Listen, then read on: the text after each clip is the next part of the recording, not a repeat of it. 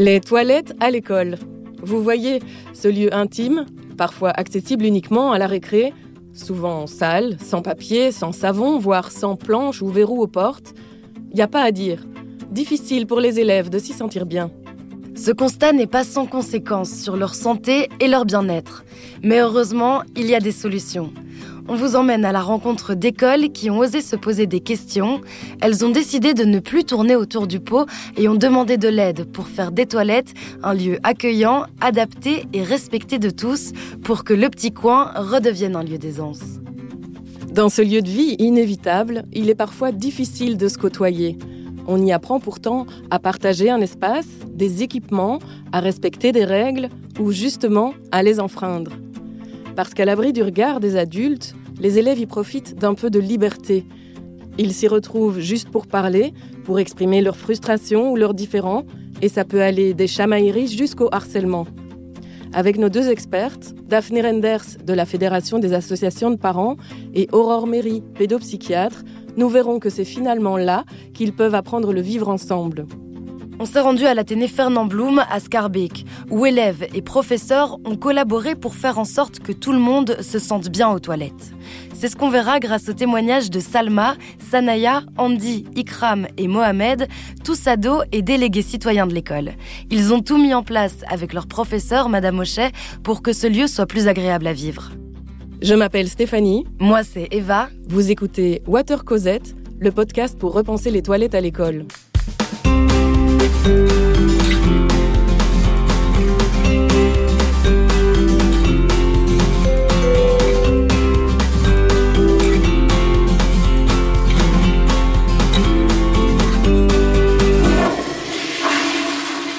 Les toilettes, c'était vraiment le problème. Parce que les élèves, ils n'y allaient plus. Et du coup, ça a causé euh, un problème parce qu'il n'y avait pas de papier toilette, il n'y avait pas de savon, il n'y avait pas de miroir.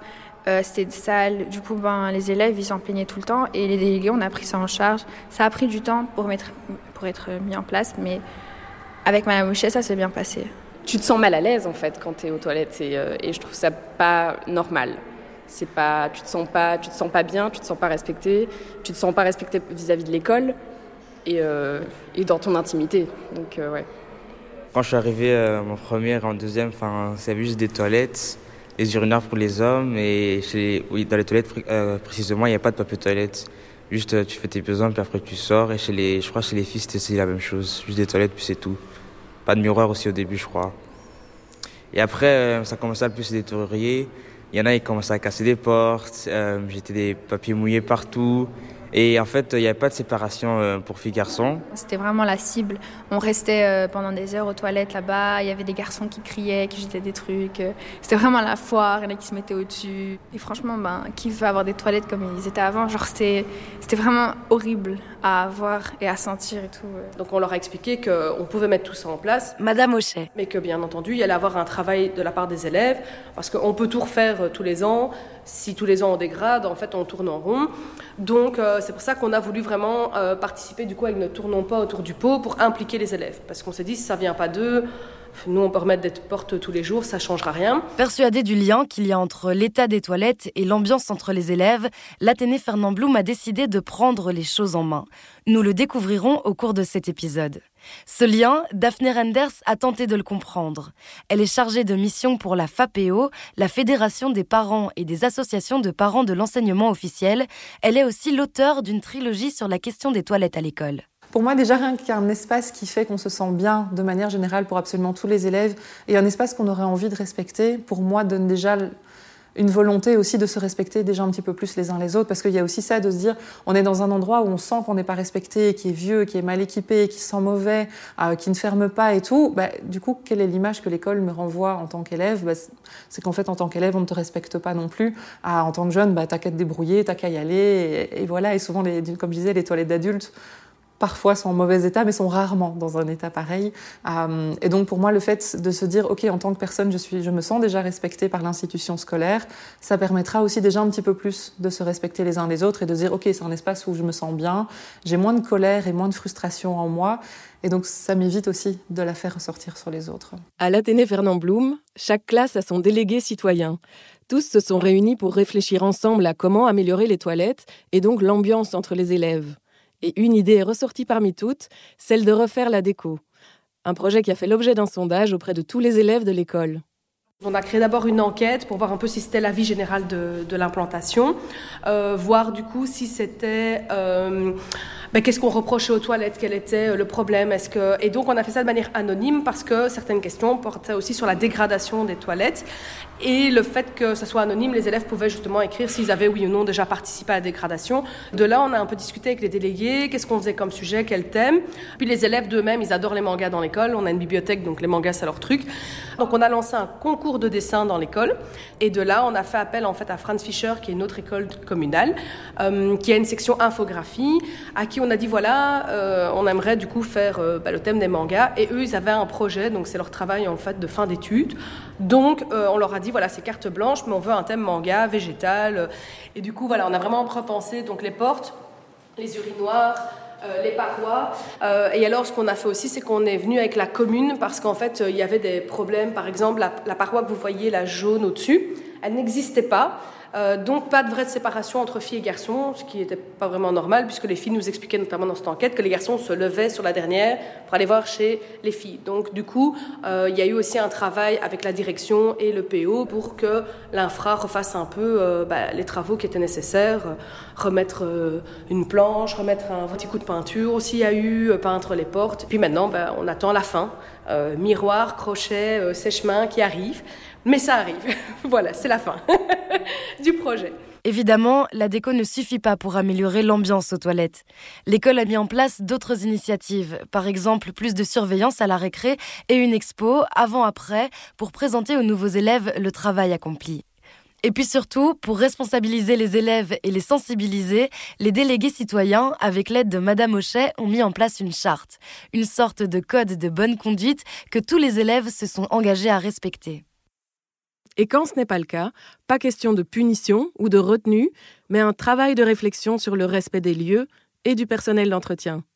Anne Duhem, directrice de l'Athénée Fernand Blum. C'est le fait que c'est un projet qui émane des élèves, que les élèves en sont responsables. Et donc tous ceux qui se sont investis, ben, comme disait Mme Hochet, euh, ben, vont faire respecter, euh, faire en sorte qu'il y ait un respect euh, par rapport à l'état des toilettes parce que eux ils ont ils ont mouillé leur maillot dedans et ils ont envie que ça tienne la route. Et donc automatiquement ben euh, il y a une autre ambiance qui se crée entre les élèves parce que quand euh, les, toilettes sont détériorées etc ben, ils n'y viennent plus ou ils, continuent à détériorer. Donc la situation s'empire.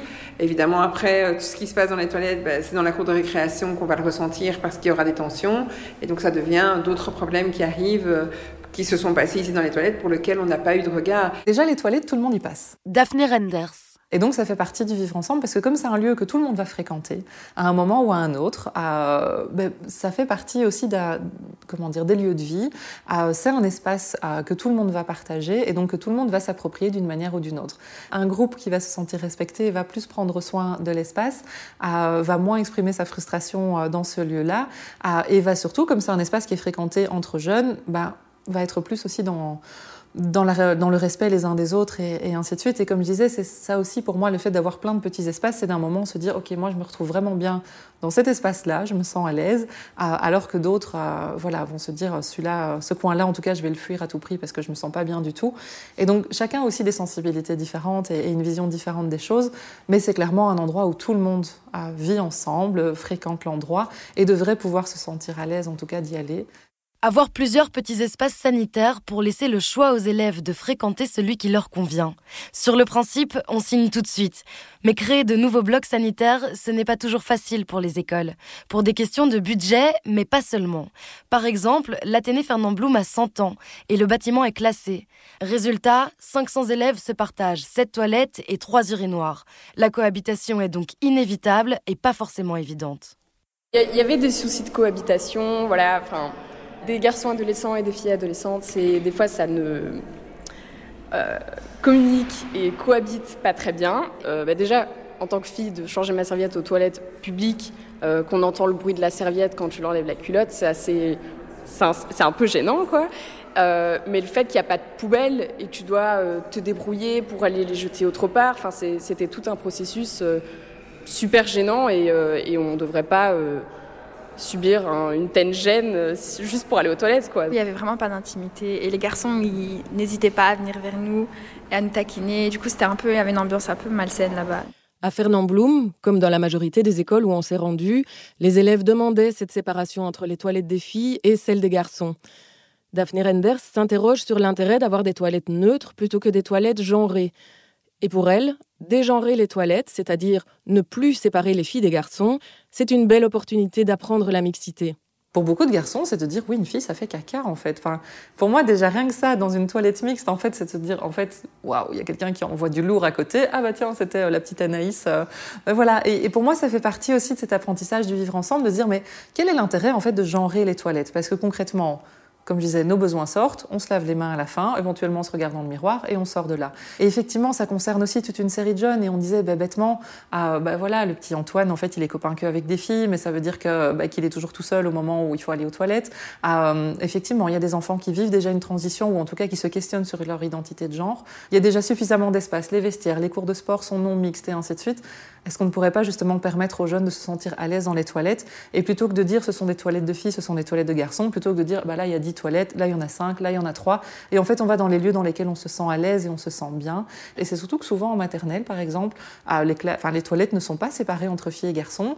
Pourquoi est-ce qu'à ce, moment-là, il n'y a aucun souci à mélanger les enfants? Ça fait partie de l'apprentissage en fait dès le plus jeune âge, de respecter en fait les autres utilisateurs et utilisatrices qui vont occuper le même lieu. Dans les écoles, quand il y a des toilettes mixtes, c'est souvent par manque de place. La question de la neutralité reste encore peu abordée. Pourtant, les toilettes neutres pourraient soulager les élèves qui se posent des questions sur leur genre et dédramatiser les rapports filles-garçons.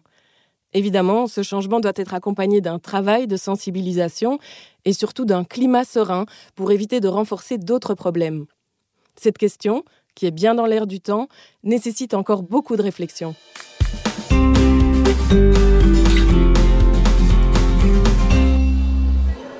Il y a beaucoup d'élèves qui vont là-bas pour, euh, parce qu'il y a le chauffage qui est en permanence allumé. Et quand il fait froid, bah, c'est toujours mieux de rester dans les toilettes que d'être dans la cour. quoi. C'est la petite planque des élèves, moi des professeurs. Bah, en fait, euh, les éducateurs ne nous voient pas, donc on va là-bas, on va discuter. C'est les secrets. Ouais, c'est ça. C'est ça, c'est le ragots et les secrets. Et aussi, euh, il y en a certains qui faisaient des graffitis, qui dessinaient sur les toilettes, surtout chez les garçons. Traîner avec ses potes aux toilettes, y chercher un peu de chaleur en hiver, un peu de calme, ou y manger sa collation, à l'abri du regard des adultes, les toilettes sont une petite zone de liberté. Aurore Méry, pédopsychiatre spécialisée dans l'adolescence. Donc sans doute qu'il y a besoin quand même d'un lieu qui soit suffisamment à distance du regard des adultes et qui va être investi par le collectif de jeunes. Donc il doit quand même être un peu comment inscrit collectivement mais aussi investi clandestinement. Et c'est tout le jeu. Et donc sans doute que, quand même les toilettes permettent ça. Alors bon, effectivement, avec euh, parfois des dérives un peu, un peu plus audacieuses et, euh, et la dégradation. Mais c'est sûr que le lieu se prête un peu à la transgression. Alors tantôt j'en ai un exemple de transgression qui est une forme d'inscription sociale, mais quand il y a un petit graphe ou un nom ou, un mot qui vient s'inscrire, là c'est quand même une, tentative d'appartenance au social. Mais effectivement, le travers, c'est quand c'est une transgression qui n'est pas celle de l'inscription, mais euh, de l'intrusion dans l'intimité de l'autre. L'école devrait pouvoir permettre en fait d'avoir d'autres espaces comme ça d'expression, d'autres espaces où les élèves pourraient se sentir libres, peu importe la tranche d'âge, même malheureusement, ça ne ressort souvent que dans les toilettes. Euh, et donc, oui, les élèves ont, ce besoin aussi de dire, OK, il n'y a pas quelqu'un qui me contrôle, euh, je peux faire des bêtises, je peux faire des choses positives, euh, je, peux voilà, sortir ce que j'ai sur le cœur. Et c'est vraiment ce genre d'espace de liberté, en fait, où, c'est possible. Et donc, effectivement, les jeunes traînent dans cet endroit, restent dans cet endroit quand c'est pas trop malodorant ou pas trop froid. Enfin voilà, il y a malgré tout, il y a toute une série de critères quand même. Mais ce sont des espaces loin du contrôle des adultes et du regard des adultes. Donc ça, c'est la bibliothèque de l'école. Retour à l'Athénée Fernand Blum. Ils y ont créé un espace détente pour les élèves qui veulent plus de calme pendant la récré de midi. Et donc ils viennent, ils se posent, euh, ils prennent un livre, ils peuvent repartir. C'est pas une activité obligatoire, donc c'est vraiment libre. On se rend compte que euh, bah, l'accès à la bibliothèque, il y a beaucoup d'élèves qui parfois dans les écoles sont un petit peu euh, je dirais pas écartés du groupe, mais ont parfois du mal à s'intégrer parce que, bah voilà, ils aiment lire. Et bon, à l'époque, enfin aujourd'hui, lire, c'est pas vraiment tendance pour certains élèves. Et en fait, quand ils se retrouvent ici, qu'ils voient d'autres élèves du même âge qu'eux qui lisent aussi, ben, ça leur crée d'autres liens. Et du coup, même si dans leur classe, parfois ils ont du mal, ben, ils se font une amie dans une autre classe qui a la même passion qu'eux. Et ça, ça fonctionne bien aussi. Euh, sur l'heure midi, on a pas mal d'élèves qui viennent.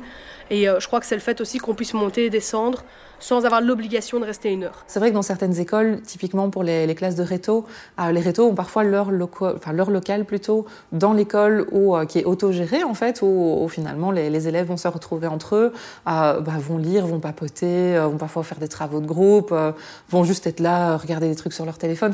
Il y a plein de choses finalement à faire et qui ne, enfin, qui ne sont pas spécialement extraordinaires. Quoi. on est dans de la vie quotidienne, dans, du quotidien. Et ces élèves-là, par exemple, ont cet espace pour se retrouver, ont cet espace pour échanger, pour juste papoter, pour être entre soi, euh, là où tous les autres, en fait, ne l'ont pas. À défaut d'avoir un autre espace, ben, en fait, c'est retombé sur les toilettes. Quand l'école décide d'améliorer l'ambiance des toilettes avec ses élèves, c'est tout le climat scolaire qui s'améliore. Changer la déco, instaurer des règles de vie aux toilettes, créer des espaces où se réchauffer et puis d'autres où se retrouver entre copains. Ce genre de projet, c'est une vraie source d'apprentissage pour les élèves. D'ailleurs, certains nous l'ont même dit. Ils ont appris à travailler en groupe et à mener un projet à bien. Ça prend du temps, mais ça vaut le coup. À l'école, on apprend aussi les choses de la vie quotidienne, et elles s'imbriquent parfois dans les préoccupations pour demain. Dans le prochain épisode, on verra comment allier écologie et toilettes à l'école.